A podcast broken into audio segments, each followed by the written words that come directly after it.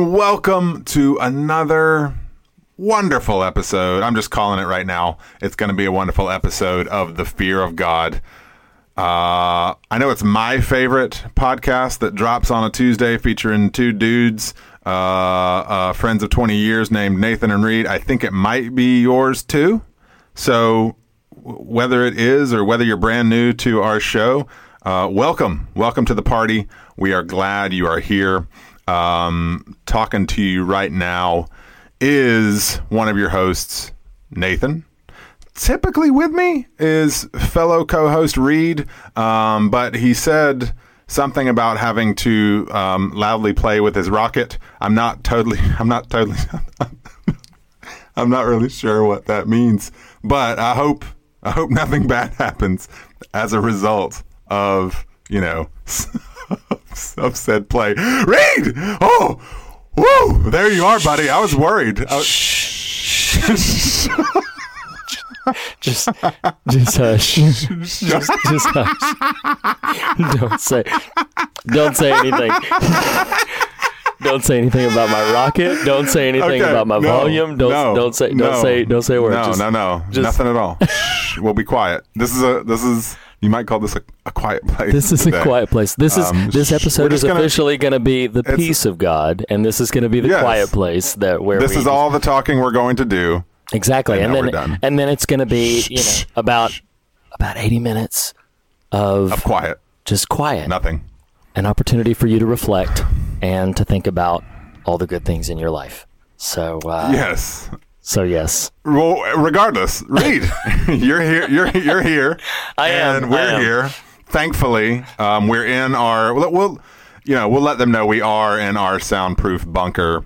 Um, we did spend a lot of time working on this bunker. That is in true. advance Of this episode, That is true. So that so that we'd be, you know, so that we'd be safe during this very fraught time. I'm currently standing under culture. a running shower.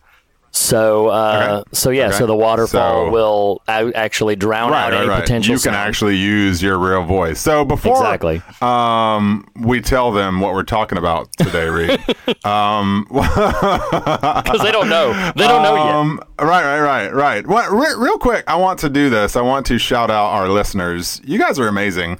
Um, Indeed. If you are brand new, I, it it stands to reason that it's possible um, if if our good friend Mr. J.R. Forasteros uh, loaned us any listeners last week that maybe you're back today. Um, we're very grateful for your presence. We're very grateful for our, our, our fans who've been with us for quite a haul. Um, I am going to make an ask that if you enjoy our show, if you enjoy this show, um, we certainly enjoy producing it for you uh, and the silliness and occasional profundity that comes out of it. if you would please, if you'd please consider not just leaving a rating or a review on iTunes, but also um, if you'd consider subscribing to our show on iTunes, it would mean a great deal to us. Um, ratings and reviews help when eyes are on the page. Um, subscribers actually help inflate it so that more eyes can get on the page. It's a bit of a you know, snake eating its tail sort of scenario, this technology these days. Regardless, we're glad you're here. Um, go check out uh, and leave a rating, a review, or subscribe to us. Um, and Reed before we move too far uh, past this, dude. Yeah. Last last week's episode, man. I can't. I can't even. I can't even. Uh, I cannot uh, thank. Even. Well, no, I can't. I can't.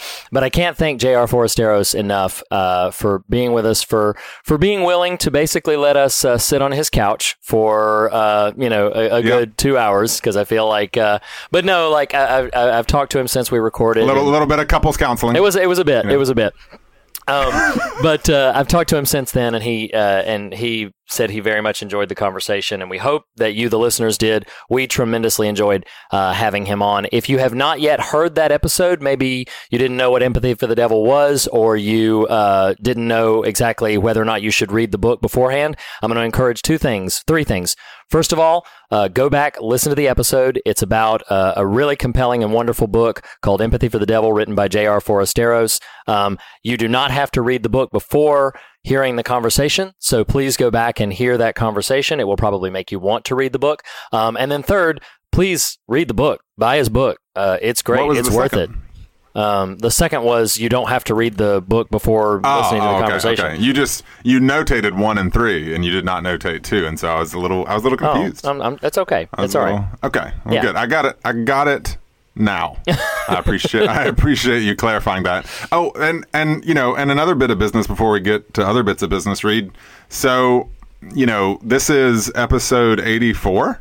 Yeah. um, that we are that we are recording right now and that we are sharing with the people right now. Although it is worth mentioning, if you were to go to iTunes right now, uh, though we are properly on episode 84, according to iTunes, the total number of items in our Fear of God feed is 94. That's so true. That is true. We'll sort of, you know, we'll just have a maybe two month long, maybe maybe a uh, you know quarter of a year long celebration of episodes 100 times five or whatever. Sure. You know, we'll Sure. we'll do we'll just do the thing really over and over. Really, anything north of episode 90 is going to be counted as 100. So, you know, cuz Sure. cuz it's fuzzy. We time travel all the time and we're we're bad at math. So, it's okay. It's it's totally fine.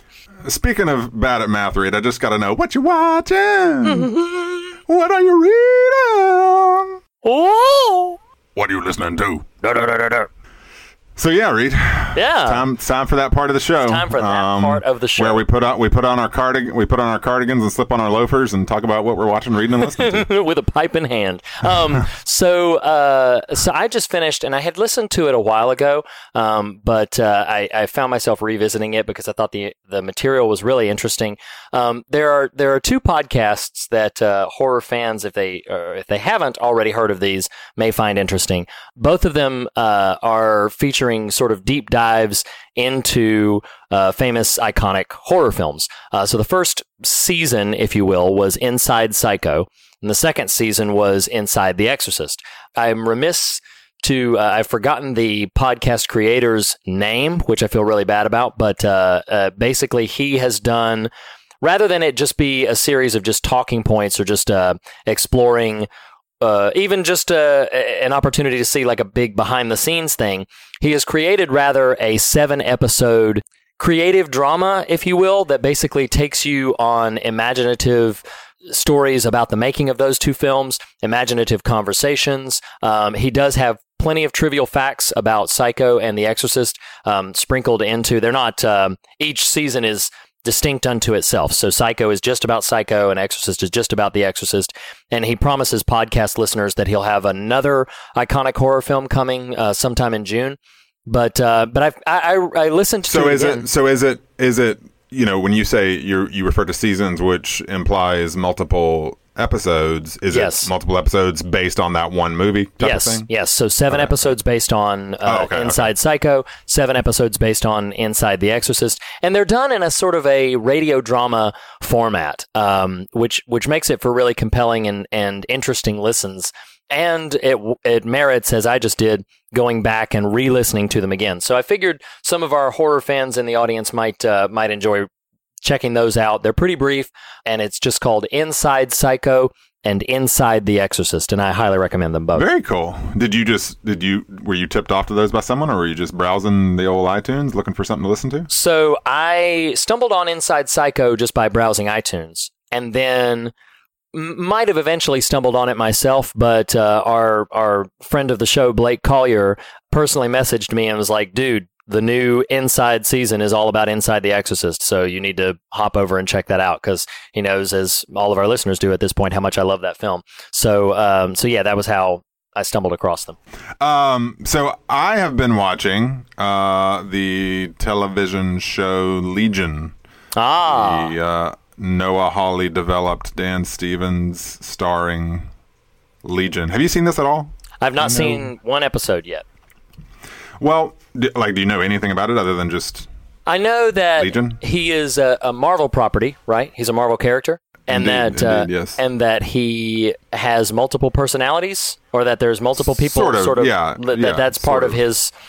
Uh, I don't know if you call it power or what. to to to answer th- to answer that too directly is to spoil elements of the show. Okay, all right. But uh, well, what's interesting is um, so as a as a at this point twenty five almost thirty year comic reader, uh, you know, I'm very knowledgeable of a lot of what's out there, and so this was one of those properties, as occasionally happens, where you're like, what Hmm. Legion? Why? It's so it's so random Yeah. um, to to build a a, a, a, a major uh, serialized piece of material on, but um, I should have been a bit wiser to the fact that Noah Hawley is in charge of it, who did all of the Fargos. If you know, Oh wow. Okay. most of those, yes. if not all of them. I saw all three seasons. He wrote the Yeah. book, I believe, called After the Fall that I referenced on here about a year ago. Oh, that's right. Um, very, very talented guy, and so I should have been more, you know, hip to that. I did watch the pilot about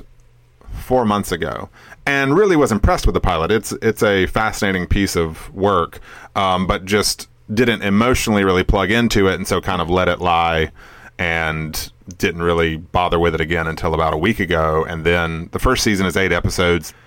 And I will say this episodes five and seven of that season are some of the most bonkers, just jaw droppingly impressive technical feats of television I've ever watched. I mean, Wow. they are That's high praise. staggeringly inventive and creative. The season ends a little more conventionally than I would have loved based on how artfully the rest of the season is, but it is I gotcha. for only for only eight episodes, it is well worth your time. I mean, there are moments where you're like, I don't even know what I'm watching, but I'm so impressed with what I think might be happening that I'm I'm, I'm along for the ride. Nice. Um, so yeah, I mean, I definitely I definitely recommend Legion. The second season has begun. I have not plugged into it personally yet, All right. because um, I've been I've been traipsing through the old MCU with my kiddos too. So oh, that's right. it's only so much time in a day. Yeah, see, by by the time this airs, most of our Yep. listeners will have seen Infinity War already. Probably. and at least at least one of our hosts. Yeah, at least one of our hosts. Our, our other host is probably not going to get out to the theater for maybe a week or so, so I'm going to have to avoid That's spoilers impressive. like the Yeah. like the plague. But They uh, all die. That's that's what I hear. oh, speaking Black, of Pan- die, Black Panther saves the day. Yeah. Yeah, Oh, will, of course. Right. Spe- speaking of die, so I have to mention this, um, and then uh, I want us to move on because, man, I have stuff to say about today's film. So I'm extremely excited, eager, chomping at the bits, uh, rabid for the October 19th release of the new Halloween film, which I've been following since they announced it. And I was distressed to to a Uh-oh. small degree to find out, and this is this is always tenuous news um, when you hear this because any number of things could happen. Uh, to find out that it tested poorly. So they did a rough cut Uh-oh. to some some audiences, and it tested poorly. I have not been able to because because a I don't really want to know very many spoilers. I've not done a deep dive into why, um, and I, I don't really want to, but I did find out because it was shared on a couple of websites uh, that just the headline that it that it tested rather poorly. Um, now it, it it comes out in October, and it's April right now when we're recording this. So the whole reason they do a test screening is to see how audiences are reacting to it and see if they need to change something or if they need to switch something up. So by the time it comes out, they might take most of the audience's suggestions and and fix that. And then notoriously, as we always, uh, well, we don't always reference this because it's a strange, very specific point to reference, but Seven. Uh, which was released very much in its original form that it was first test screened, test screened terribly because of the audience that test screened it because they invited people to test screening by saying like oh featuring for for seven they invited people said featuring brad pitt from legends of the fall and morgan freeman from driving miss daisy and then that group was like assaulted by seven so naturally that movie tested poorly so i don't i don't know if it's one of that you know sort of if one of those sort of problems or if it's that there really are difficulties with the film but i'm like uh no, please be good. Please, please be good. to read that. Th- well, I, I, I, you know, I am sorry to hear that for you because I know Yeah. this means a lot to you. I know watching people get hacked to death by Michael Myers is a significant experience. It's usually the highlight of my Halloween. Yeah, and now it's it's spoiled. It's over. The candy's rotten. Um, There's no going back now. you know, someone, someone, you, you opened your bag and you're like, "I got a rock." Twenty times. So- I got a rock. Yes, I got yeah. a rock. So that has been another episode, everyone, of What You Watching, What You Reading, What Are You Listening to? what you listening to? You know what I love? I love that, one, we've got really engaged listeners who, you know, have and will likely post some ratings and reviews. I love how many of those ratings and reviews reference what you watch and what you're reading. It uh, it makes me really it makes me really happy that we've got a bit. We can take it on the road. It's- we can just it's do true. It's the, true. the Nathan and Reed what You're watching show. Um, It's our greatest hits is a single. right, it'd probably be just as dumb as they normally are. Um, today, Oh man, oh lackey, my friend. today. Um, today, we are discussing the John Krasinski written and directed and starring. What a. I was about to cut. the Renaissance man, that guy. oh, I was about to say something negative about him because I'm like, man, come on, man. Come Share on, some of the love. Krasinski. no, it's all good. I actually really, really, really like John Krasinski. Um, but we are discussing A Quiet Place, rather unquietly, I might add. Indeed. Um, so A Quiet Place, I first saw the trailer for, and I thought, huh, I'll reserve judgment. That looks, you know, you know how sometimes you'll see a trailer for a movie, or or whether you see a trailer or just hear about the concept, and you're like, okay, high concept, I can kind of go with that. I, that's gonna, Sure. that's you know, like high concepts can be tight wires though. You know, high wires. it's true. There's Yeah, tight rope. yeah, yeah, there's tight rope and there's high wire. I just combined them. I'm sorry. So Tight wires. right, right. Tight wires or high ropes. high ropes course. A, a high concept can be Both high, sound very uncomfortable. a high ropes course. um, you know, there's a zip line, and um, those people probably could have used a zip line. That's terrible. Oh, that's terrible. Um, so yeah, we are discussing a quiet place. I did see the trailer. It was very high concept, and I thought that looks worth a glance. And it was really fun the weekend it came out because it was spring break here where I live, and my kids were out at grandparents for the week. We were doing a bunch of work on our house, and it was Friday night, and my wife was like, "You know, you've worked really hard," and that meant a lot. Hmm. She said, "Do you, I mean is there like a is there like a movie you want to go to? You do you want to go out to the movie?" And, you know, that's, very like- sweet. yeah, that's that's like that's like marital gold right there. You know. Um, that's right. but I wasn't paying attention. It was probably about eight o'clock that evening, and I was like, ah, it's late. And I wasn't thinking about the fact that Quiet Place had released, so I didn't really, I didn't honor the the the offer that that evening. And probably at about ten o'clock that night, I was scrolling Twitter, and old Uncle Stevie, Stephen King, posts Uh, yes, indeed. like a single tweet about his love of a quiet place. And I was like, oh my God, that came out. I forgot. No, I, yeah, Yeah, no. now I got to go.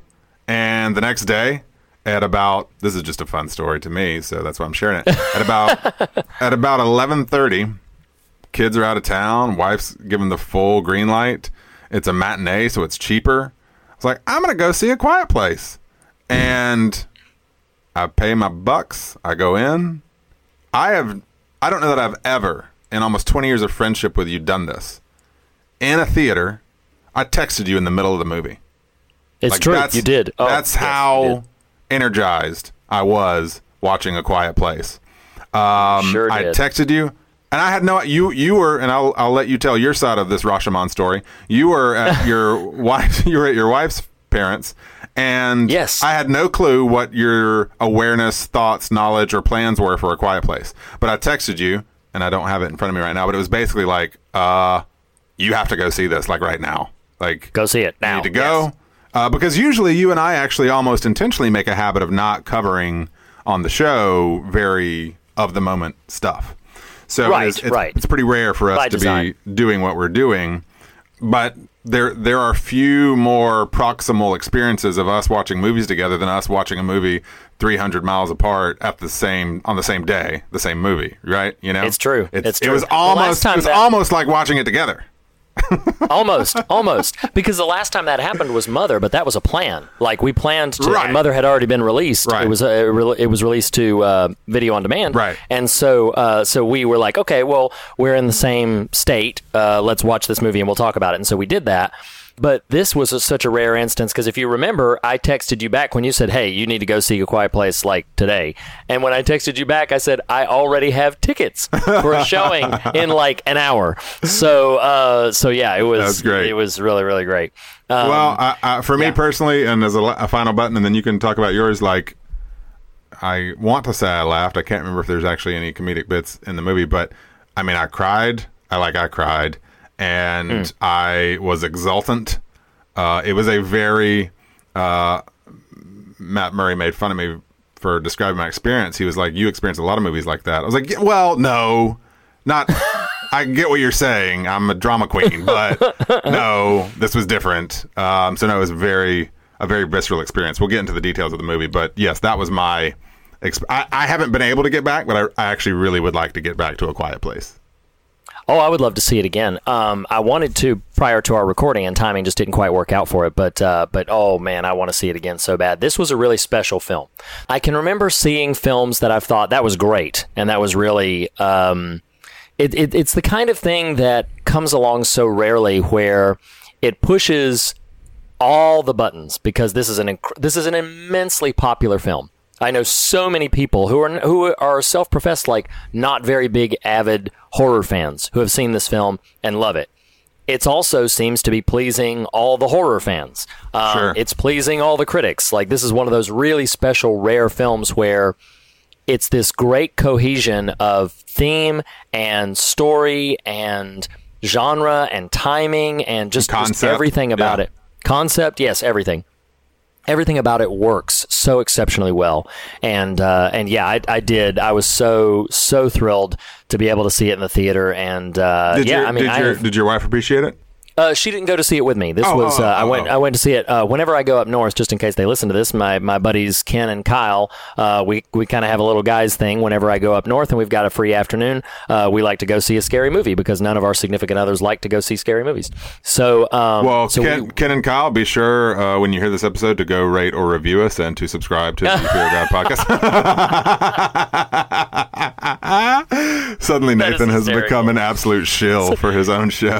I know I know. Suddenly you're our marketing department. Yeah, you're our yeah, yeah. marketing department, like uh, you know the. Excuse me. Now it's a uh, time for another word from our sponsor. and it's This just week, you this week's, saying ep- it this real week's time. episode brought to you by A Quiet Place, distributed by Paramount Pictures. I Oh, don't, I don't really. boy, know. I wish it was brought. To, I wish it was brought to us by a Quiet Place because on that, I mean, the budget was like seventeen million dollars, which of course I don't have seventeen million dollars, but there you go. I remember, and, and this is why I'm so happy about this and its success is is it was tracking leading up to opening weekend. It was tracking at, at tracking uh, for cinephiles who may not uh, know what I'm referring to is basically that it's a predictor based on buzz, social media buzz, word of mouth buzz, um, advertising, you know, footprint. How much do they think it will do? And it was tracking in the week prior to opening weekend. Was tracking at about 20 million.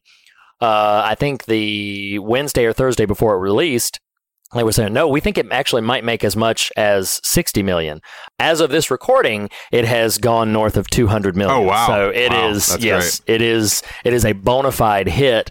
Um, and I couldn't be happier for John Krasinski. I know, I don't think you have as of yet watched The American Office, but I loved him on The American Office, and uh, which is just called The Office, but I'm, you know, distinguishing it from the British version. Um, and uh, Because he America's had dir- better at everything. Wow. Yes, we win. Um, so he had uh, he had he had directed two films prior to this. One of which I saw. I saw his directorial debut, which is called Brief Interviews with Hideous Men, um, and it's a drama. It's like an independent drama, and it is it is um, disjointed. It, it's a bit um, it's a bit clunky. Um, I have not seen his second film, uh, which is called Meet the Hollars, and is supposedly, I guess, an independent comedy. But I don't, I don't know uh, precisely what that film is. But from what I understand, it is also regarded in a similar vein, where it's somewhat clunky.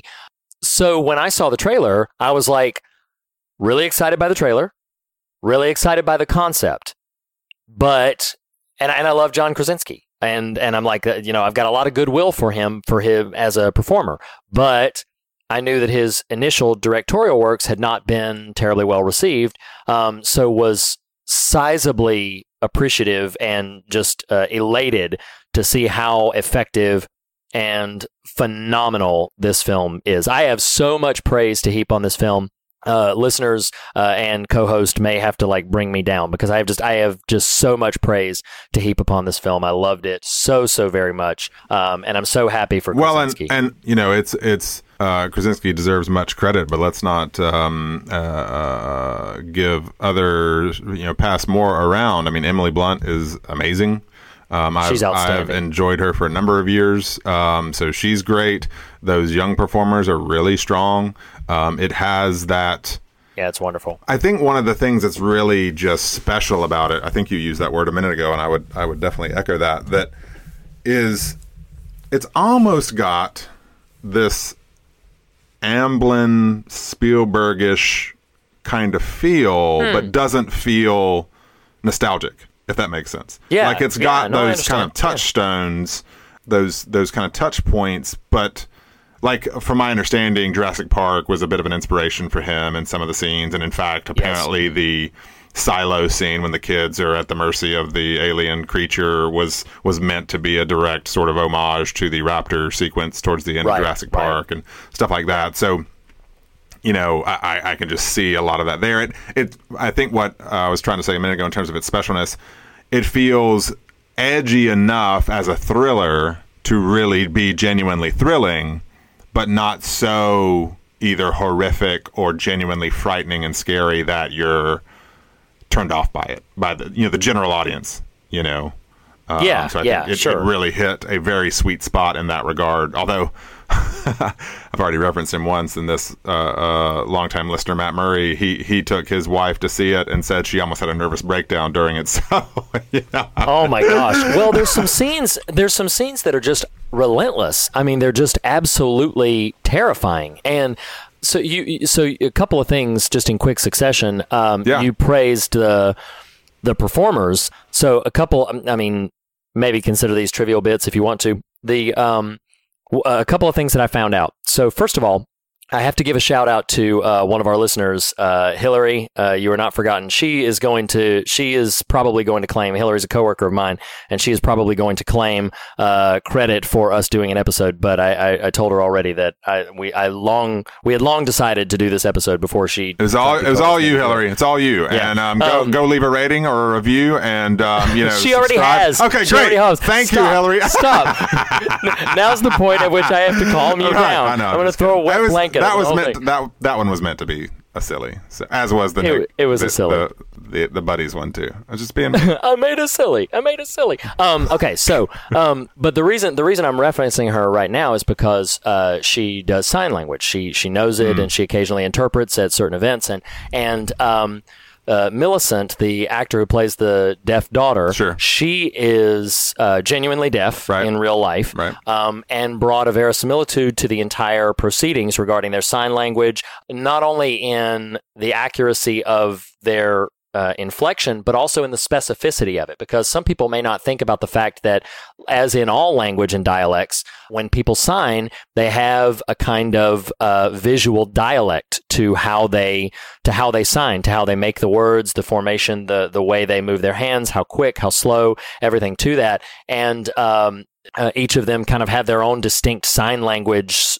dialect, if you will. I'm not sure if I'm using the right word, and Hillary will probably you know razz me about it. But the the other thing that uh, that I found really impressive in general is so Krasinski. I don't know why or if he didn't do this for his previous works or whatever.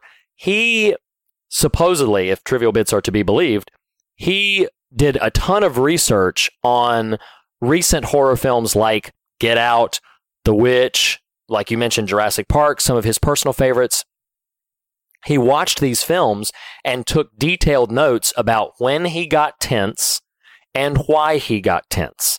So when he was revising the screenplay was thinking specifically about some of those things when he was revisiting because the script was originally crafted by two of the credited writers Bryan Woods and Scott Beck and both of them had conceived sort of the skeletal e- elements of the story but when Krasinski got it which I believe he he just had acquired as a potential starring vehicle and so then he you know he and uh, very specifically Emily Blunt were like I think I think this is a story I need to direct and Emily Blunt was like, if you direct it, can I please play the wife? Can I please do that? And so then everything just sort of came together and culminated in in the finished project that we got.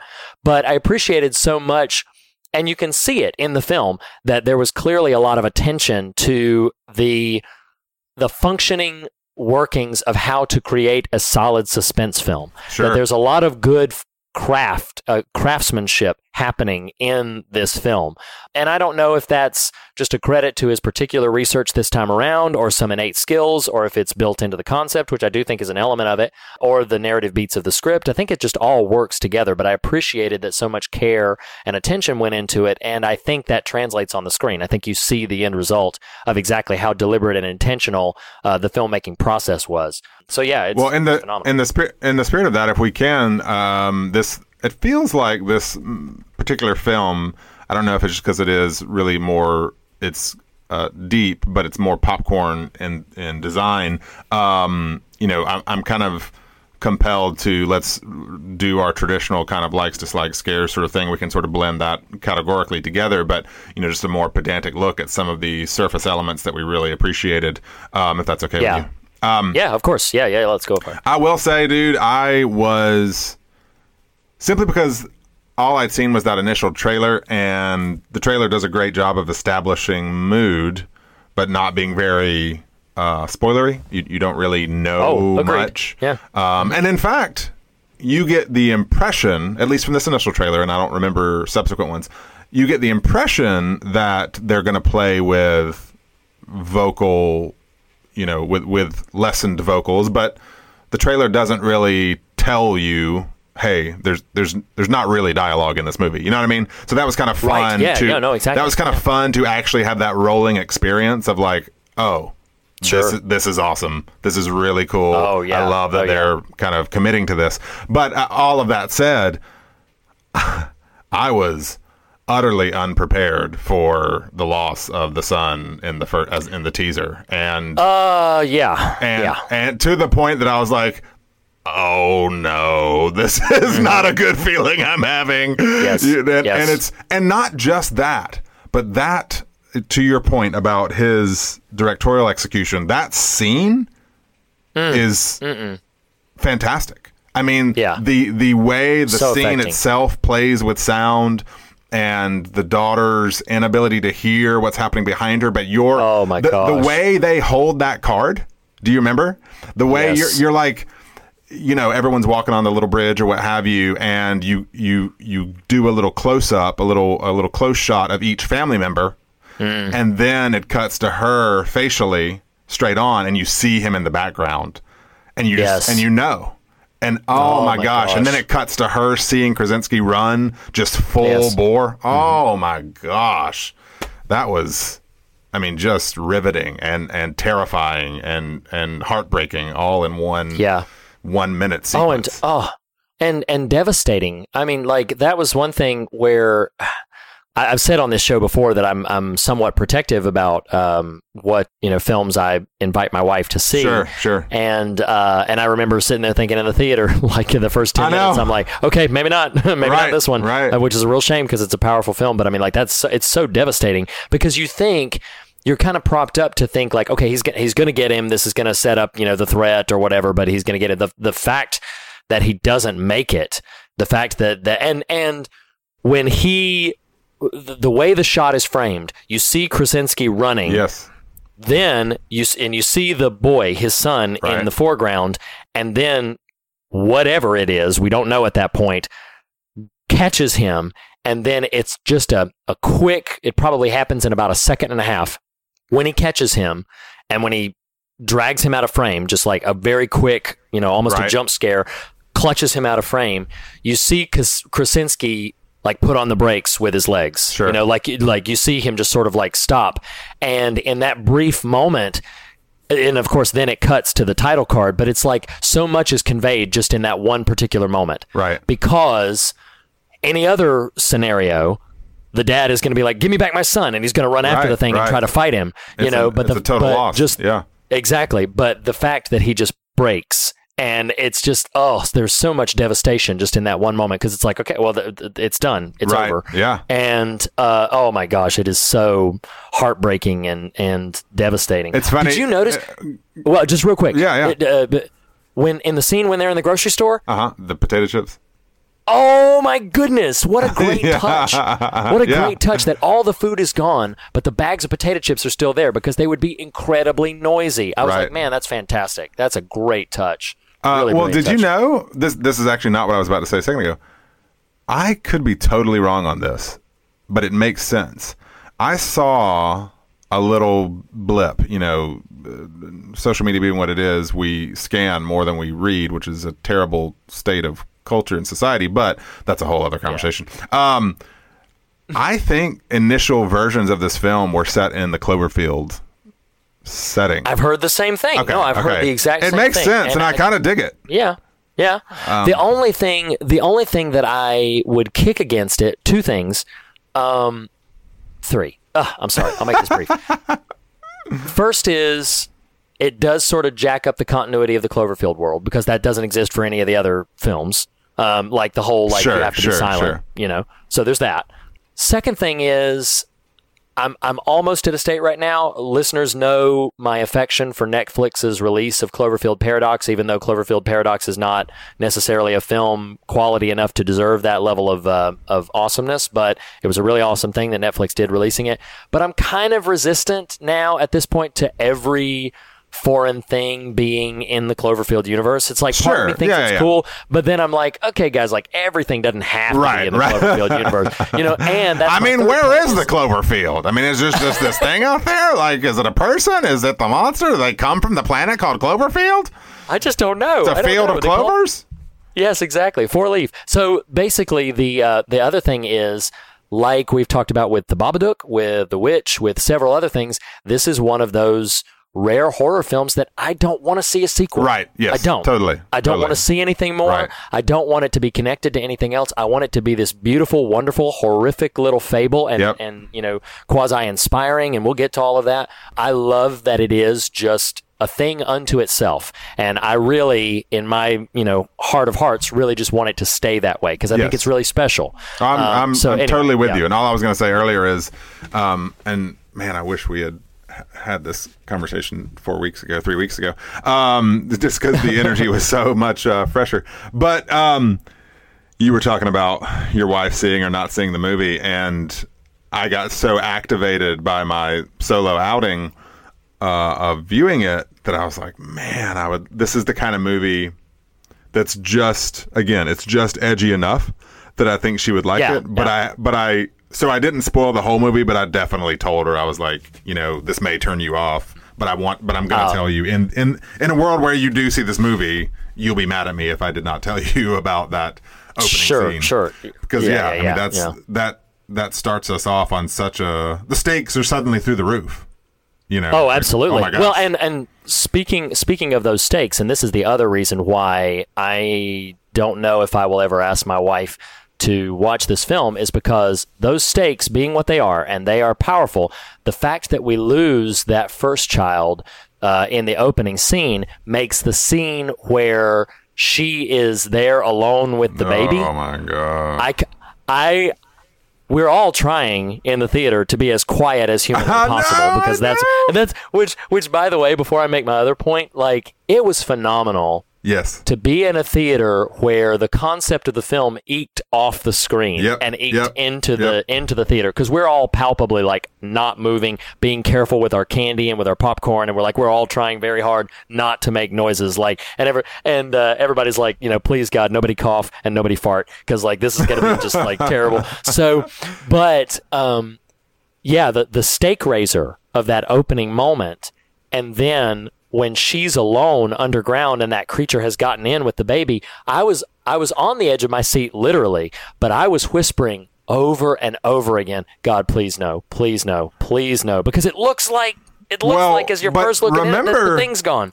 remember like you're we're I, I love this movie. I, I really like, it is 10 p.m on eastern standard time and when we get done with this conversation if i could i would watch it. Um that's how excited i am. Um that scene is so strong and and two two two things um as my seven year old uh two things two questions she always does things in twos um number two um and um see that was an appropriate appropriate use of that bit Is there ever one though? you know what's really funny? As a very mild asterisk here, about two episodes ago, you called me out on how I number two everything. You're like, I sure you do did, that all the yeah. time. You know what's really funny about that is maybe like the next day after we recorded, I was listening to the one recording immediately prior, and I did it, and I was like, "Dead gummit!" Lackey's got my right. Lackey's I am correct. Got my number, and it's a two, and I've got a terrible memory, and oh my god, what is wrong with me? I go to the same so same Austin Powers 1997 well over and over again. Um, anyway, anyway, uh, I digress. Um, so I I have loved a couple of these movie going experiences recently. Black Panther had such an amazing theater going experience with that movie.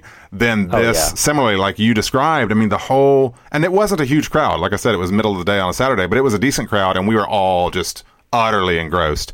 Um, Oh yeah. and that scene that you're describing in the bunker when the water has flooded, because if you recall, I think the sequence is she's, you know, we're, we're kind of now down there with her and her POV, and you see the little cradle resting on the surface of the water. Well, then the, crit- the creature moves in the corner and revealing itself. Then Oh there's gosh. this slow descent under the water. And I, I remember being like, oh my God. Oh my God. it's so scary. What's going to happen to the little baby? Oh my Um, gosh. So, yes, that scene is amazing. Uh, and actually, what I wrote down is swimming alien reveal in basement with baby. Um, Phew. the old man in the woods. The old man in Oh the woods. Oh my goodness. That Well, was and that was yeah, that was intense and and again, just talking about like, you know, Krasinski's out there with his child Yep. And they're just doing the best they can to stay quiet, to stay calm. And then in a world like this, it, it, it says so much, and we you know we can dive more into this if we want to in themes, but it says so much. It's like okay, well, I've lost my wife. We would presume that that, that old man that that's Right, his wife. right. It's like I've lost my wife, and that shot where the old man is looking up at him, and then Krasinski is begging him, Yeah, like yeah. begging him with his eyes, with everything. He's got his finger up to his mouth, like please, please don't say anything, uh, don't make a noise, don't make a sound. And then the guy is just like, screw you, screw it all, screw Yeah, me, screw yeah. everything, and then just howls, just screams, and uh, it is oh man, it is nerve wracking, and it's and it's has a lot to say about the power of sort of devastating and and these you know we talk about these sort of apocalyptic situations, end of the world kind of things, but and again this is this is really skirting up to the edge of theme, but we talk about these apocalyptic sort of scenarios, but there are cases, and we learned this from the leftovers and all the situations with the leftovers, where it's like apocalypse doesn't have to be global. I mean, leftovers was global, but apocalypse can very much be a private, personal thing. Right. Where it's like, oh, yeah, your world itself has just imploded and fallen apart.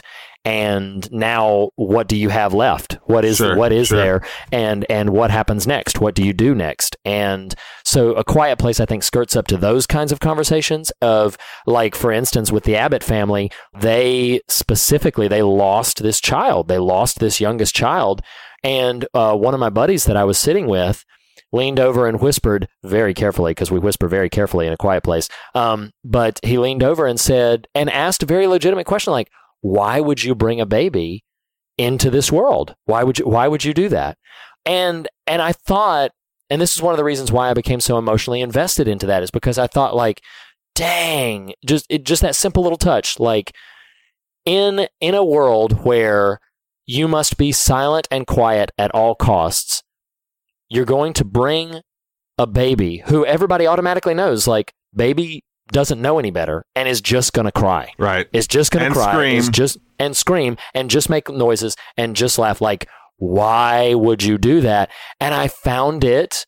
I don't even have words in this moment to wrap around it. Maybe I will before episodes end, but I found it profound to, to just the fact that this this couple is choosing Sure. to sure. bring a baby into this world because if there was ever a scenario where you don't do that. in which Yeah. yes in which you would say like oh no this is not the place to bring a baby into this world um, it would be one where like you must be silent at all costs and that that Well- racked me nathan it was really incredible I really want to come back to that idea because you're introduce, introducing some solid theme there that that I think subconsciously I'd picked up on, but that and and the imagery. This uh, this is another moment where my wife would be quite on edge. Again, it's not as harrowing as the loss of the son at the front, but the imagery of them putting that little gas mask on that little baby and putting the, the the cover on the sleeve. You know, like this juxtaposition of fragility and brutality. Yes, well, let's let's pin that for just a moment, because sure, sure. um, I mean, I read Lackey, read Lackey. Can I just say I don't know that there have been. It might be a top five of the last five years moments in a movie of the confluence of sequences that resulted in this the the three minutes of Emily Blunt giving birth with the alien in the oh. hallway and the other son setting off the rockets. I oh my gosh had you been next to me with, and I had the moral fortitude of uh, uh, uh, non-judgmental peer next to me, I would have stood up out of my seat and cheered in a quiet place at that moment. I was so. I mean, I felt like someone had lit a rocket under my seat. I wanted Oh to just gosh. leap and cheer because they've they've established their willingness to kind of go dark with that ultimate with Yes. that opening Yes. scene. So you really don't know. I mean, like I I've got pretty decent faith that the movie's not going to Mm-hmm. off the pregnant mom while she's giving birth in the tub because that'd be really jacked up. But, But I didn't know. I just don't know, and I don't know how they're getting out. And Krasinski's kind of lost in the woods at that particular moment, and then they, the the son sets off those fireworks. and Oh my my goodness, that was such an exhilarating moment. Um, Oh, and it's powerful. And and what a, what an amazing experience! Like you know, referencing something like a Jurassic Park, which came out in '97. No, no, '94. Um, when we were like Yeah. 15 years old, and what that did to us as teenagers, and how riveting that was, and how much those sort of imagery stays with you. What a glorious feeling as an adult moviegoer to be that plugged in and enraptured in what's happening. Yeah. You know what I mean? So Oh, yeah. un- uncynically that they pull off that kind of Rube Goldberg sequencing and editing and sound design to pull off Yes. that moment. My gosh, it was glorious. Oh it was phenomenal and i heard uh, that What'd you hear in the Uh, quiet this is- place? Uh, this is now probably a, a, a colloquial story, not an apocryphal one. That uh, basically the um, that was done. That whole entire sequence for from Emily Blunt's part was done in one take. I did hear and that, for her and shot, that as yeah. soon as the as soon as the take was over, she dropped character and was just like, "So what's for lunch?" Right, yeah. like, I did- like that was just that, that was just an actor being Right, an actor. right, right. But uh, but yeah, that whole that whole sequence. The I mean, everything about the film builds so effectively onto itself. I don't feel like there is a singular wasted element. The the uh, the hearing aid, the whole fact that their daughter is deaf and that the father has been lovingly and painstakingly uh, experimenting with hearing aids to try to get some sound into his daughter's ear, uh, and and you know she gives it, he gives it to her, and she's like, "This won't work," and and I wondered at that moment, I was like, well, you know, I, obviously something's going to play out here, but probably more on a character perspective, and it turns out it's character and narrative Right, right. that that that all you know gets paid off. Um, but I just feel like there's so many wonderful things, like when she's dragging the laundry up the stairs, and then Oh, she the nail? and she upends Oh, that nail, and we're all sitting there like. Somebody's stepping on that nail, and sweet that lord, was and then terrible. little did I know that it would be her stepping on the nail after she, her water broke, Oh and now it's my that, that entire scene. Like you want to talk? I don't know if it's possible for stakes in a movie to be more severe than that. Right. For stakes in a movie to be like, okay, in in a world where you cannot make a sound, this woman is about to give birth. and she has just stepped on a nail. Like the amount of pain going through her right there at that moment is just unimaginable. And she can't make a sound for her own life's sake. It's just, oh, it's, I, I yeah, the stakes in that film were just unbelievable. Well, and if we if we can, so so we're raving, we're raving. I, I do want to bridge us to theme. So, uh, um, in, in a in an emotional sense, I'm kind of a, a pumpkins all fives on this one. Uh, there are a couple of little beats that Shut up. I think They're not. Don't say anything bad I about am. this film. I'm Uh, just, well, I'm teasing I know, I'm I know, I know. I knew because you've heard this, but I want us to tease it out a little bit for the people. Um, these these bullet points that I think would take my pumpkin hyperbolic fives to to actual sixes. Two things: one more technical, one a bit more narrative and emotional. So the movie is so perfectly wound as a machine. You know, all Yes. the pieces are clicking and well oiled, and the threat is well established. The conceit is high. The concept is is taut. Uh, the characters are real. You know, you could make if you really wanted to quibble a little bit of a, a ding on the sort of relative plausibility of just how perfectly they've pulled off some of their systems, but whatever. I don't really care about that because I was just so bought in. I was so like not knowing where the movie was going to go and Yeah. not knowing we were going to get that magnificent scene. And I use that word for all its its power in the bunker between Emily and John's th- their verbal scene um, oh my gosh. not knowing that was coming, I didn't anticipate this bothering me until I got to that scene. I I'm not a fan of. Mm, I'm a perfectly fine fan of what gets communicated. I'm not a fan of the verbalization that happens between the father and the son at the waterfall. Only because for a movie called A Quiet Place and for a technical execution that eliminates all vocalizations, inclusive of speech, except for two moments or two scenes, those sequences have to land hard. Yeah, and one hear and one lands exceptionally hard and well and strong and potently and formidably, and the other one lands fine and slightly dilutes the scale a little bit for the other. If that makes any sense whatsoever. No, it does, and I don't even think I really disagree with that. Uh, uh, the The rumor mill is that the original script had, and I don't know what the line was, but the rumor mill is that the original spec script had only one line of dialogue, uh, spoken dialogue, in the entire film, and there is a, a, a, a otherworld scenario in which. I would love a version of a quiet place where the only spoken line of dialogue at all is when they look into the cradle and say, It's a boy Yeah. that is the that there is an otherworld scenario in which if that were the only line of spoken dialogue in the film i would love it all the more. I don't i don't disagree with what you're saying. It just didn't it didn't really dilute it for me. But to your point i do think that it would have been significant if every other thing Right. had uh, had been communicated by sign language Well, and it than just feels like an- scene between the two of them. Yeah, and it feels it just I guess it just feels like such an odd and maybe a rewatch will yield a, a greater depth of appreciation for the scene between the father and the son in terms of their verbalizing to each other. I just don't know that there's enough there for it to be as valuable as it would be in a movie called A Quiet Place for them to talk based on how strong that bunker that bunker scene is between the two of them. Sure, so sure. I don't know, li- sort of like what you're saying. I just wish. Again, I loved the movie. I loved the experience of watching the movie. Um, sure yeah I I sort of wish they just sort of pulled the punch there a little bit more and just not had them talk. You know, the father and the son there.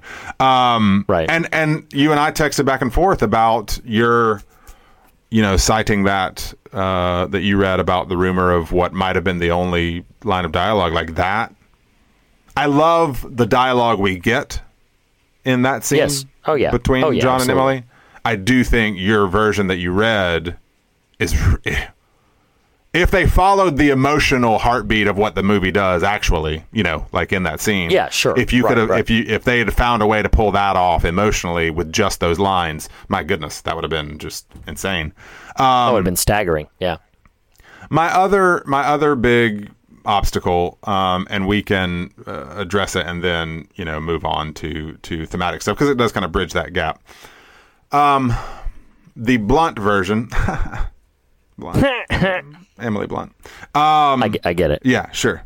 Um, the straightforward version is I just I I didn't like Krasinski dying. I, I felt like w- the the second it happened, not knowing what the movie was going to be about, and not or rather not knowing what I was actually going to get from the movie, and being so engrossed and so enthralled and so energized and so heartbroken and and so on the edge of my seat, it was the possibly the only moment in the movie where I was like, ah, oh, that feels like a misstep. I don't know exactly what to feel totally while you're watching it, you know. But it Sure, feels like sure. it feels like a struggle to get behind. Um, and I think the more I've pondered it, again, I, I love what we get in the final product. But to me, and this is the Nathan Rouse 2018 spring of 2018 coming to this movie with the thoughts, feelings, views on the world I have, things that I hold as valuable, and and and what I kind of want to see more of in film. The movie feels like a story.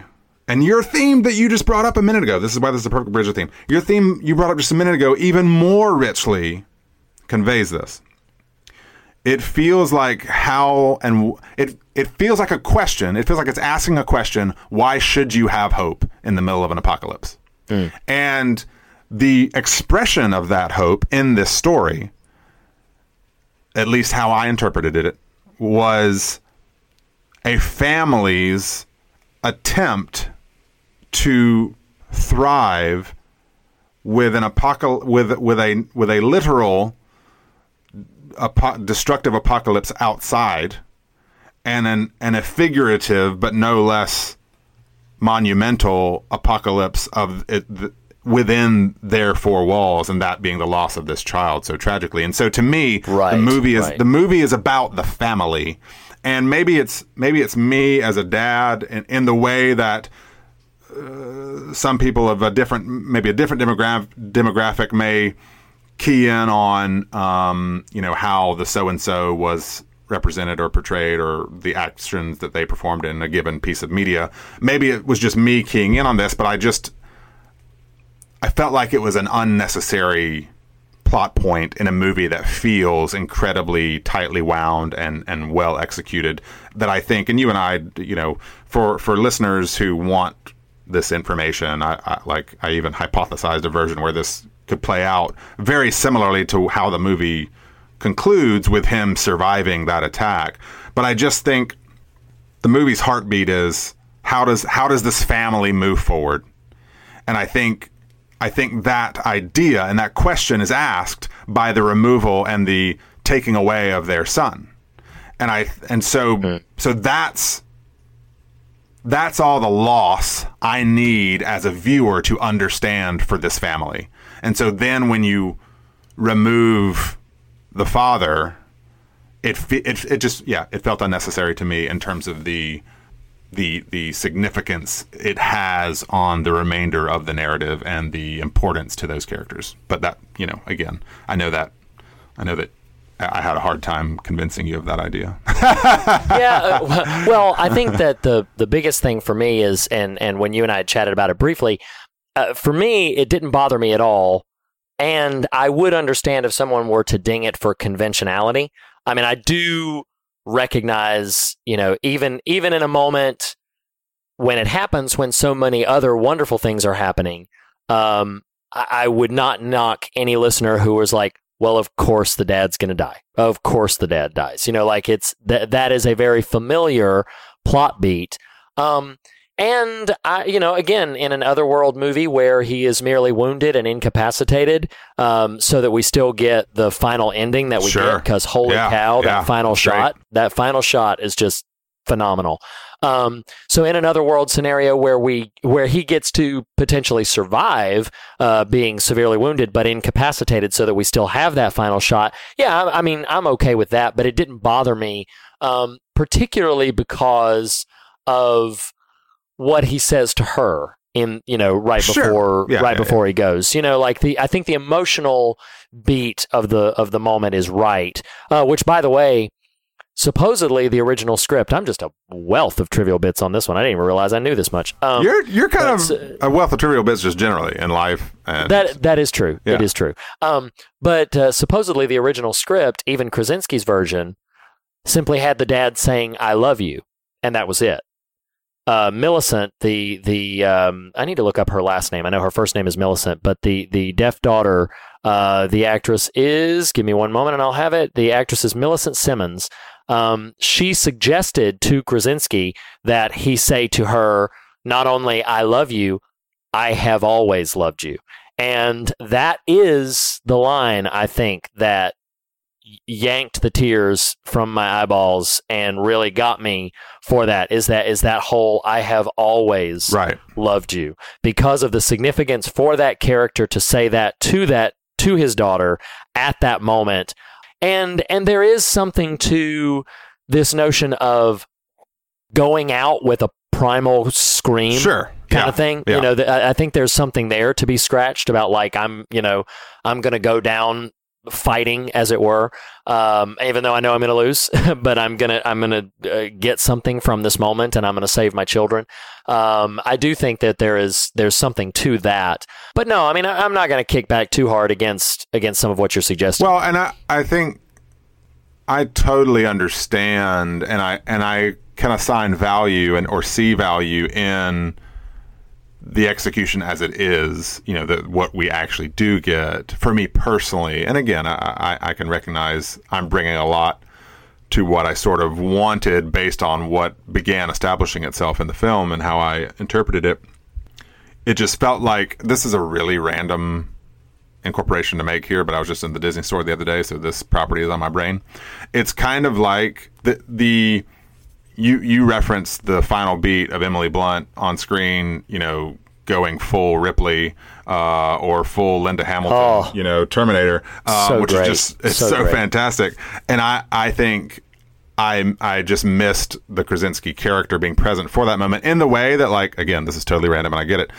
Imagine like the end of The Incredibles and the Underminer showing up and we're kind of ener- energized by the emotionality of the family finally having unif- a, a unified front against the threat. And, and like Yeah, Mr. course, Mr. Incredible died, but Mr. Incredible died 10 minutes ago and you're like, "Well, yes, but you know, it's like yeah no it's like i understand but i think this i think i had said this to you and and i really do want to get to themes so i don't yeah, want to camp yeah. out here too long but on my on my I think I- stupid point. Is that what you're saying? Well, no, I'm not going to call your point stupid. Um, but the uh, but the the I do think that again in this otherworld version, I don't know how Krasinski surviving impacts, dilutes, or affects. Like you talked about pulling the punch with the you know the the talking scene earlier, Sure. and that kind of dilutes the power and potency of the scene that he has dialogue with with Emily Blunt.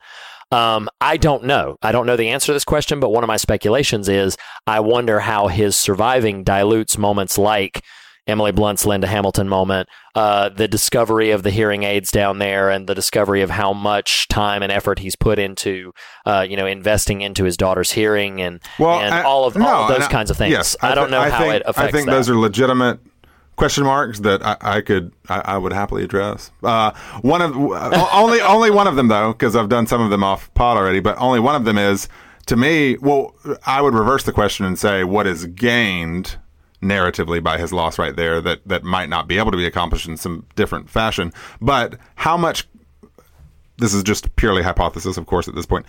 To me, there's something pretty.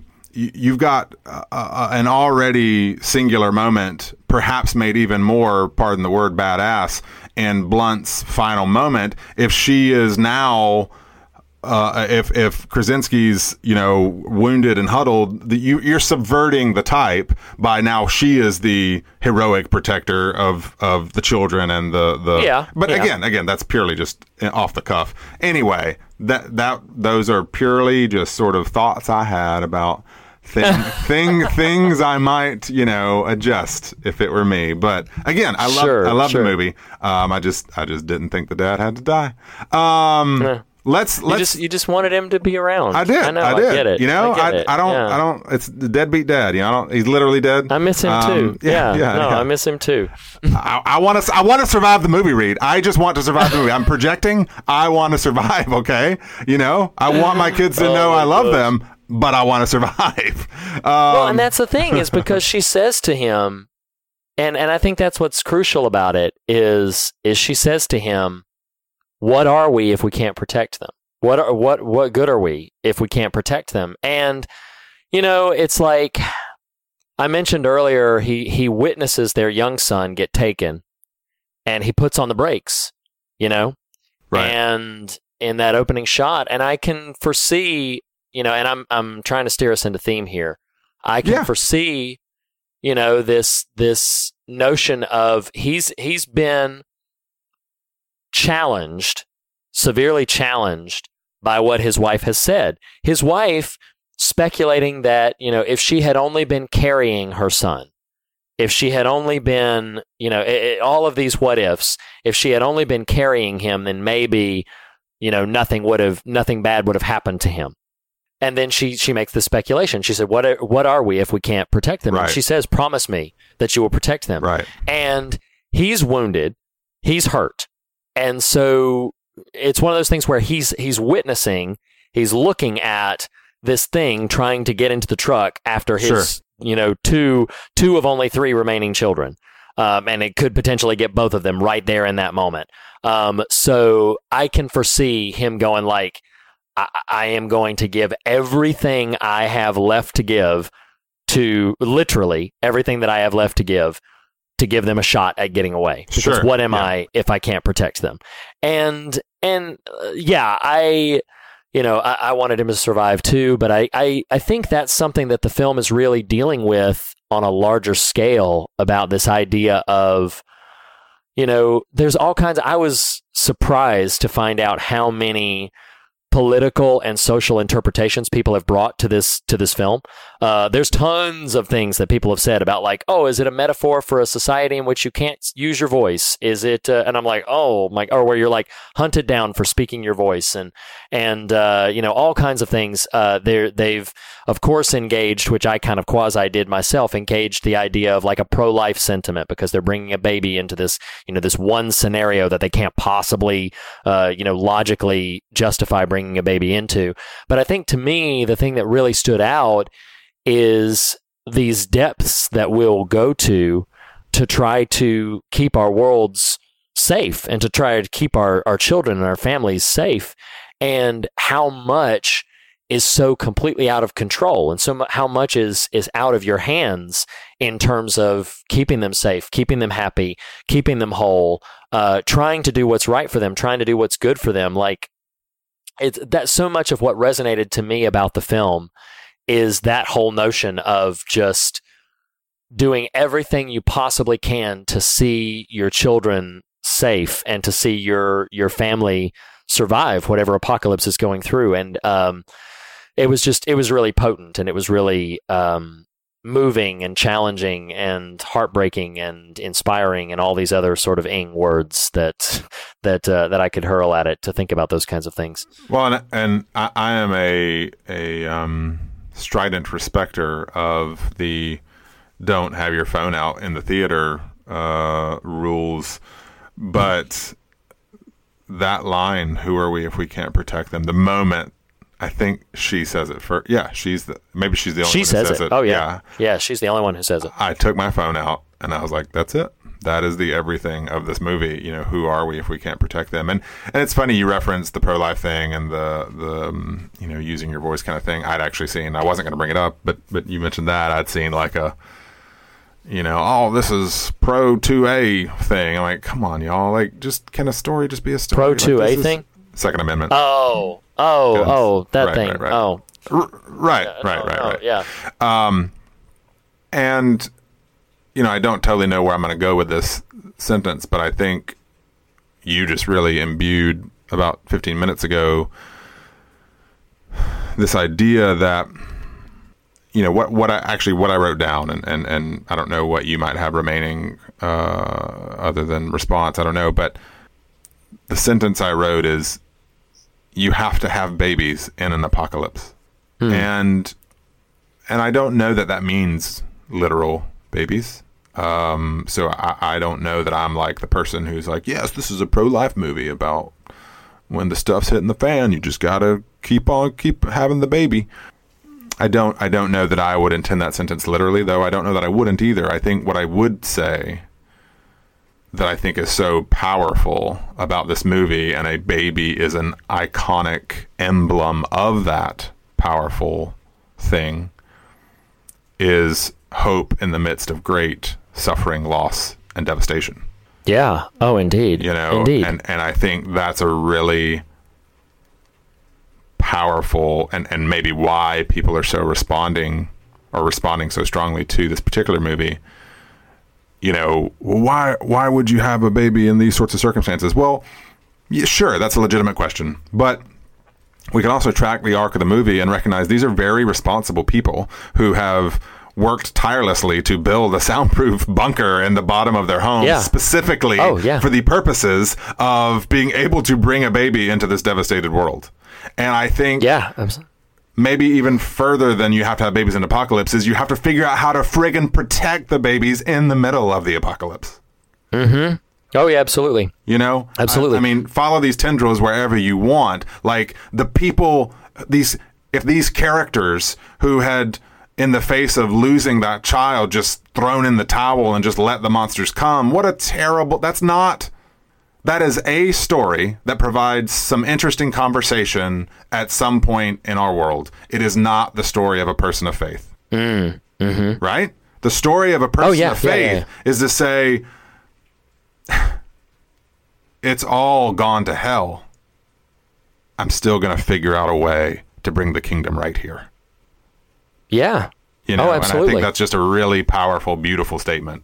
That regard, Well, I think regardless of my misgivings about Dad's absence, Well, and well, and I, th- I think of two things. First of all, you and I are both uh, rabid, rabid fans of the film Children of Men, Sure. which I think says a similar thing. I thought it, but I wasn't going to invoke it because I know I beat that drum a lot. But you go right ahead. You go right Well, ahead. I'm happy no, to no, no. respond I mean, to like, it. yeah, of course. But the other thing is, there's a direct line. Um, so there's the whole film, Children of Men. If you haven't seen Children of Men, go see Children of Men because it's amazing and a wonder and a wonderful film, and I love it. Um, but uh, there's also the line in the first season. I think it's like episode three. Uh, of the the new version of Battlestar Galactica, the most recent version of Battlestar Galactica, where um, you know they're talking about you know they're trying to survive, the Cylons are taking over, they're running on this uh, mission trying to find new Earth and and and all or find Earth and all of these kinds of things. But I remember uh, Captain Adama says at one point to someone, I, th- I think it's Captain Adama who says this line. He says. Uh, you know, talking about the the low morale on the ship and how everybody is hopeless, and then he looks around and he says, "People got to start having babies." Yeah, and he's talking about that, yeah. he's talking about relationship, Sure, but sure. in general, it's like there's there's there's something that needs to to come from this, and I think there's a very real, very spiritual, very deeply rooted in the human psyche, an understanding of the hopefulness that a baby brings to uh, to everything, to the possibility. But like you said, it is also the pending question of well, can we protect them when they arrive? Can we? And that's one of the things that I think every parent, every you know thoughtful, reflective parent, uh, probably goes through at some point. Uh, maybe there's some out there who already know they're going to be amazing moms and dads, but there's there's the time where you come and you say like, "Am I going to screw up this kid?" Because am I? And I'm not even talking about like external threats, which I'll get to in a second, but like, am I gonna am I gonna be a bad dad? Right. Am I to be a bad mom? Am I to be the one who, when he or she needs me so desperately to be one thing, am not going to read the signs, am not going to understand where what's next, and am I going to just swerve left when I should have stayed the course or turned right? And and that's the fear that's the dread. Am i going to be am i going to be responsible for my child as an adult having to take years and years of therapy or go off and do some horrible thing because i because i wasn't enough? And and even more so than that it's like you think about all of the tragedies that take place in the world and how ugly and awful the world can be. And it's like i can't i can't protect them from all of that. I cannot protect them from from everything. And one of the reasons why I'm seriously not combating or casting down your your observation here, I'm just saying one of the reasons why, you know, Krasinski's you know death scene, even though I do love the idea of a world of a other world version in which he survives, is his death scene is he's he's standing there and he's like, I cannot fix everything. Sure, I cannot control sure. everything, but I can do two things in this moment.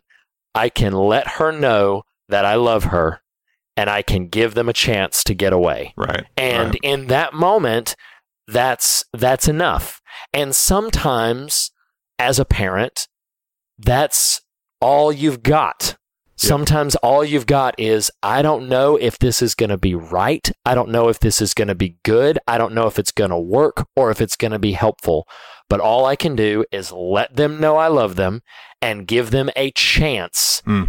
To get out of this situation or give them a chance to do to do something different or to escape or to something. And and that to me it- again it just it still rattles around in my heart as a deeply profound deeply perilous kind of journey. You know we talked extensively in our episode a couple years ago now at this point about witches about the comic uh, by scott snyder witches you know, talking about that line where he said, you know, don't ever have them because it's like an organ just leaped out of your body and is walking around and just, you know, I, I think I read somewhere else where they say, you know, parenting is signing up to just being terrified for the rest of your life all the time. That's all. That's all it is. And I, I do think there's some legitimacy to that, but I think that's one of the things that that I do find like let's think about this. Let's explore this for a second. The reason why he doesn't want her to go on these excursions uh, this is implied. This is this is what i get from the film because it's not directly stated. The reason why he doesn't want his deaf daughter to go on these excursions is because she can't hear if she accidentally cracks a twig or makes a noise or something like she can't hear. She's not equipped to hear if she needs to divert or hide or something like that. She is uh, in this world completely uh, blind, even though deaf is her impairment, she's unable to navigate this because she can't look out, quote unquote, for sound. Sure. And one of the reasons why he's so desperately trying to get a hearing aid that works is so she can.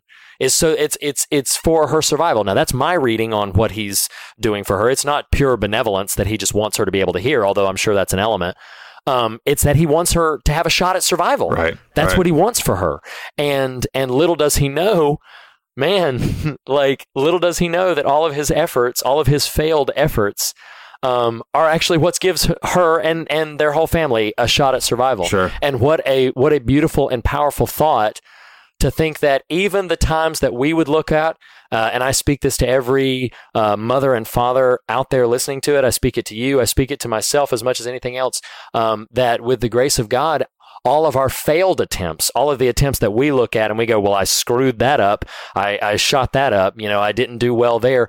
Who knows? But what somewhere down the line, if they know we love them and we, and they know that they, we're trying to give them a shot at things, but what we may be planting seeds or, or laying the groundwork for them to have a path out, for them to have a Sure, path forward. sure. And that's a, that's a beautifully hopeful notion to me to think that, yeah, like, yeah, all of those, screwed up hearing aids, all of those hearing aids that didn't work, that he didn't give her, that is ultimately what, you know, combined with Emily Blunt's, you know, cracking the shotgun, that's what's going to give them the edge Sure, over these sure, creatures. sure. And I'm just like, that's, that's powerful. That was his gift to them is he, through all of what he, that's my statement, through all of what he died believing were failures, he gave his family the chance they needed to survive. And I find that powerful. Yeah. I find that beautiful. Um, yeah. A quiet place. I have one more thing that I want to say because Yeah, I know yeah, we, yeah. Need, we need we need to wind down, but um, I think there's a notion that every parent wrestles with and struggles with, And I think there's something that we, you know, it, it is a valid as a legitimate question. I think you and I have both uh, recited it rather dismissively, but it is a valid question. Why would you bring a child into this scenario? Why would you bring a child into this situation? Why would you bring a child into this world? Why would you do that? Um, why would you bring in a child into this world when they're, you know, going to have no shot at life, when they're going to, you know, going to have a deficient station? All these what ifs, what ifs, what ifs, what ifs. And I think there is something of the nature of trust at the root of that question, specifically the question of like, can we as parents be trusted? Sure. Can we be trusted? Uh, you said, again, going back to the, it's funny that this is coming up so much, going back to the witches episode, to quote Mr. Nathan Rouse, you said the danger with children is that they trust you. Yeah. They do trust you. And so you have to be a good steward of that trust Right. to a certain degree. And each and every human being on the planet knows, like, I'm a screw up in a lot of ways. Like, I am many, in many ways, not trustworthy. And I think getting to something very deliberately spiritual, that question is frequently asked. I think one of the main reasons why people find faith difficult is because I think it's a question that we ask of ourselves and that we ask that the the world asks of us is can your God be trusted? Not don't even bother with whether or not he exists. Like can he be trusted? Have you seen Sure. how many things there are in the world that can kill you? Have you seen how many things there are in the world that want to kill you and that, you know, all of these different, you know, disparate things? Can your God be trusted? And I think that's one thing that I struggle with a lot because when we wrestle with things in our household, when we have some conflicts or some difficulties, I'm constantly at war between the camp that says God is trustworthy, God will will take care of us. God will be there for us. God will be in the midst of it. And the other side that's like, eh, but what if he doesn't? Right. But what if he? Sure. But what if he isn't? You know, there's plenty of stories out there. There's a mountain of stories out there that didn't quite go the happy ending route that that we would so long to believe that all of them do or would. And uh, uh, before I invite some thoughts from you, I just want to go ahead and bring in the scripture that I had in notion for this. Is uh, speaking of this this notion of trust and this notion of fighting for us and you know doing all He can for us.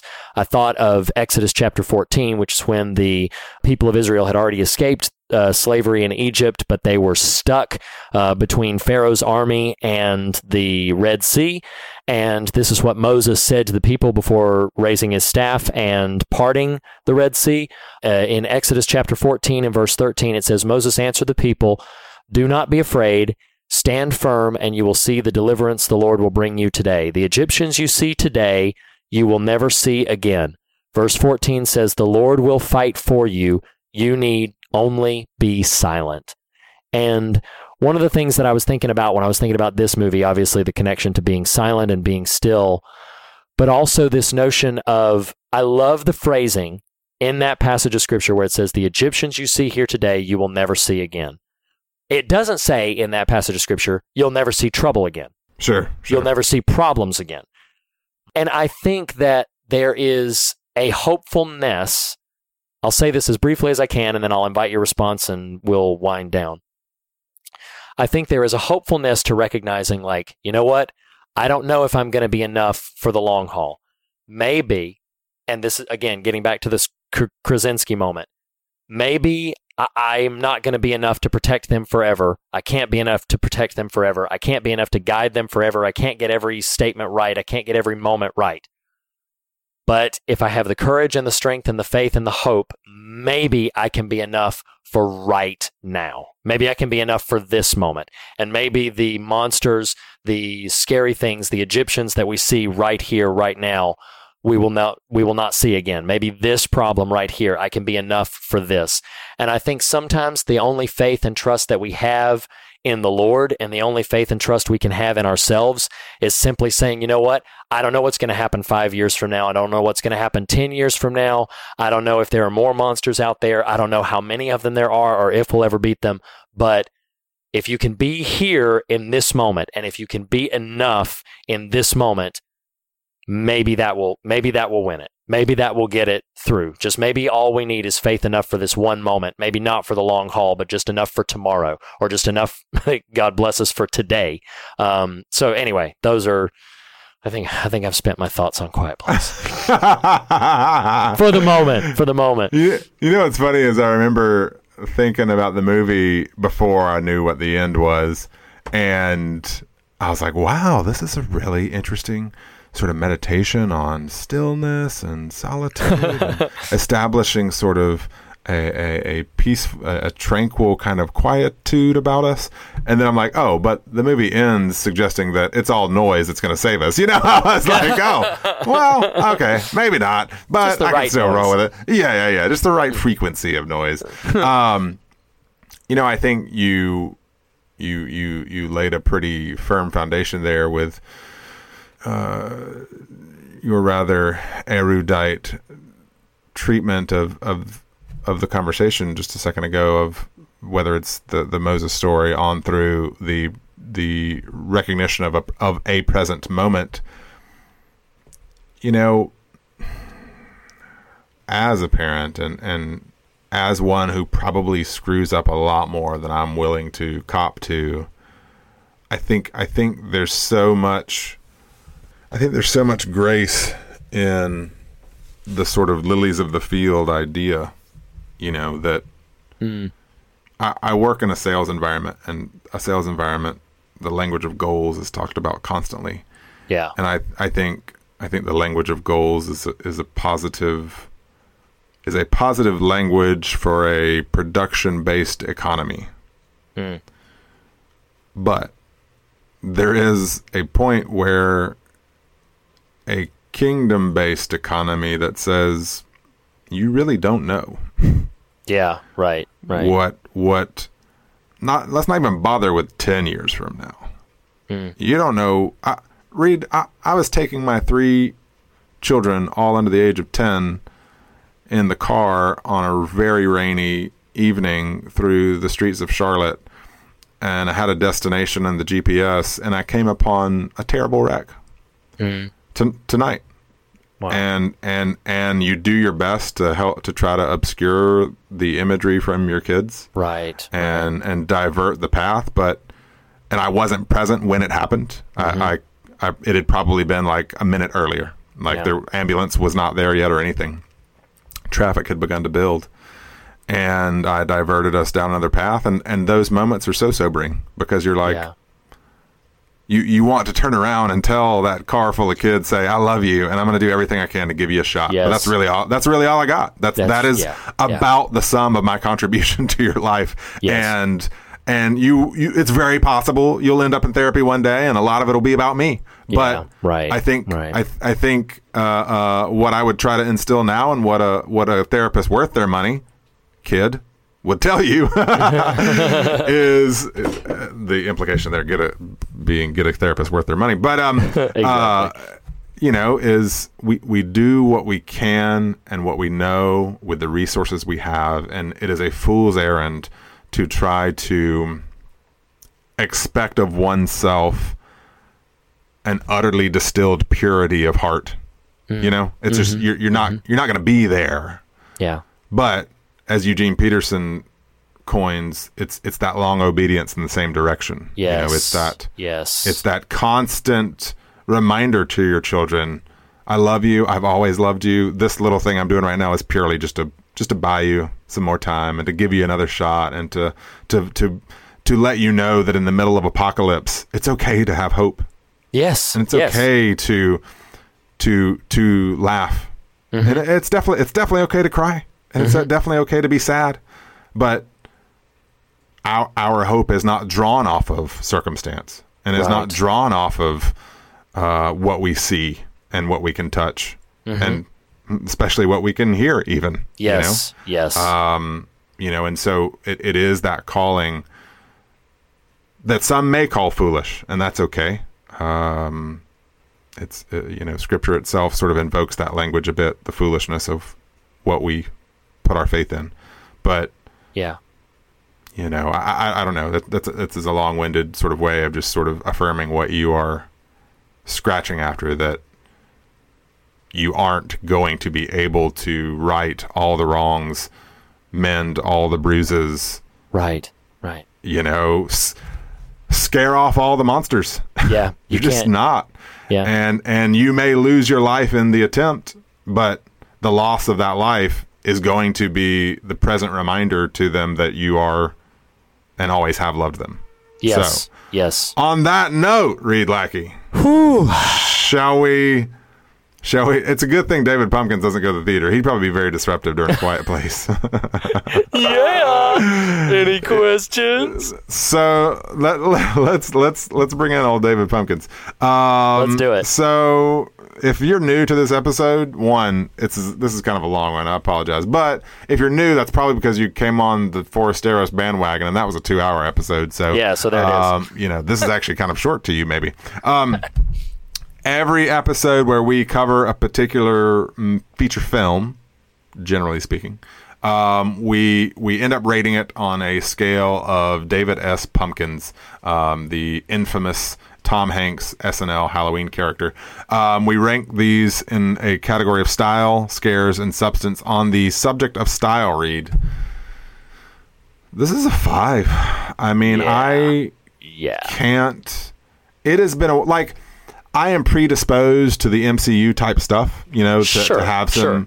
to have some exhilaration on those things, and and it, it there there remains the possibility that repeat viewings of a quiet place might yield diminishing returns, and I can understand that. But for a property out of nowhere that really had little sort of built up cash cachet, how do we say that word? Cachet. you know, sort of know. sort of predisposition towards expectation. That was a hell of a ride in a movie theater. Oh loved it. yes, oh yes, absolutely. Uh, five for me as well. I don't. I don't even need to qualify it. I loved this film. Um, I thought this was special. I'm gonna revisit it. I'm gonna own it. I'm gonna watch it probably every Halloween. And anytime that I need a good shot in the arm uh, to remind myself of hopefulness in an apocalyptic wasteland. So yes, uh, five for me. What about uh, what about scares for you? Uh, twenty three because that's so, wow. so- no, you, sincerely, you've, I don't know that you've ever attempted to break the scale like that. no, no, sincerely, uh, this is a solid five for me for scares because some of the, I mean, the the concept is so tense, and they had some phenomenal scares just uh, in the in the sequence of the film. I cannot remember uh, a time when I was more just nerve wracked in the theater than the the water flooding into their little underground bunker and with the with the baby. And I was just oh my gosh. Yeah just and but then that's also the the bathtub scene. And uh you know the daughter wandering out in the middle of uh, of the you know woods and and just every shoot every 5 minutes of the movie. It was terrifying. Yes 5 for me for scares You know, I, I wasn't totally confident I was gonna. I was sort of joking at the top of the episode of fives on the line, but we may land there. I mean, when this movie opens with that child's loss and the mm. bar all of a sudden goes to eleven, and you're like, oh my god, wait a minute, what did I just buy a ticket to?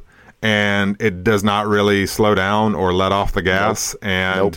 And takes the turns sharply and deftly and there's nails through the feet and there's bloodied bathtubs uh, Yes. and and and restrained screams that cannot be held any longer uh, and fireworks going off like I I, I had as strong a physical reaction to this movie as one I can think of in, in a very long time. I'm giving it a five for scares. yes absolutely Uh, you know, may, maybe I'd name it thrills, but they, they kind of fit the same bucket. Yeah, Um, as I far agree. as as far as substance goes, um, I, I just feel so generous of spirit, even with my things that I might quibble on.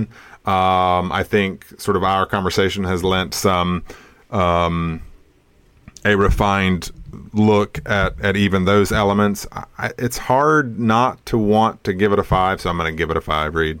Yeah, I'm giving it a five. I'm giving it fives down the line. I'm get, I This like is- this is a wonderful movie. This is a wonderful movie. This is this is I think only the the third time that we have officially given on the fear of God a solid 10 out of 10 David S. Pumpkins to a film. I think the first. And so listeners know we don't pre-brief these numbers. This No, is no, all no, no, no, them. no. Typical. I don't know if you write them down beforehand. Mine are of the moment usually. minor of the moment Um, because they're usually yeah. I want them to be informed by the conversation because they may have shifted Yeah. by the conversation. Right. Um, so yeah, this is this is only the third time that we've done. I mean, we've given a few nines and a few nine point fives, but uh, but ten out of ten has only gone to Alien and Seven, and then now A Quiet Place. So that's it's in good company. What it But, takes? Do you know it takes shelter? I'd have to look. Uh, I think Take Shelter. thought Uh, I think Take high. Shelter might have gotten a nine, maybe a nine point five. I can't remember. It was high. It wasn't a solid ten. Regardless. but Yeah, yeah, yeah. But uh, but Well- yeah. Oh man. Well, Reed, thank you. Thank Oh, I'm man. glad we got to sort of live text each other during. what's so funny about that day is, you know, of course, texting you in the middle of a, a movie theater during a quiet place, and then watching the clock because I knew what time you were going to the movie. Yes, and we're three yes. hours difference. And I remember I'm like, all right. Probably in the next 15 minutes, I'm going to hear from out. Reed. yeah, yeah, yeah. That's awesome. That's awesome. Well, Nathan, thank you so much for having this conversation with me, and uh, listeners, thank you as always for uh, tuning in. And uh, you've been so generous and gracious in your comments and your feedback. Uh, we would love to hear from you on this on this episode. Uh, some of the stuff we brought up, some of your specific thoughts about it. Um, so yeah, send us an email, send us uh, a, a comment on Facebook. Uh, you can listen at the uh, during the credits to find out exactly how to get in touch with us. And uh, yeah, Nathan, thanks again. No problem, man. We'll see you guys next week. Have a good one. Bye, guys.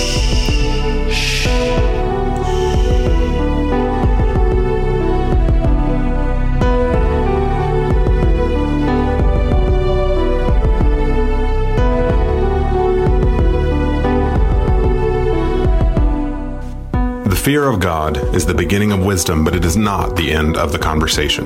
To continue this conversation, you can follow us on Twitter at The Fear of God. Visit us on Facebook to comment on one of our posts or to post there yourself. You can follow Reed on Twitter at Reed Lackey. You can follow Nathan on Twitter at The Nathan Rouse. Visit morethanonelesson.com to leave a comment on this post or any of the official episode posts. Email us at fearofgodpodcast at gmail.com. That's all one word, fearofgodpodcast at gmail.com. And last but not least, if you listen to us through iTunes, we would greatly appreciate a rating or a review. Thank you for listening, everyone, and we'll see you next week.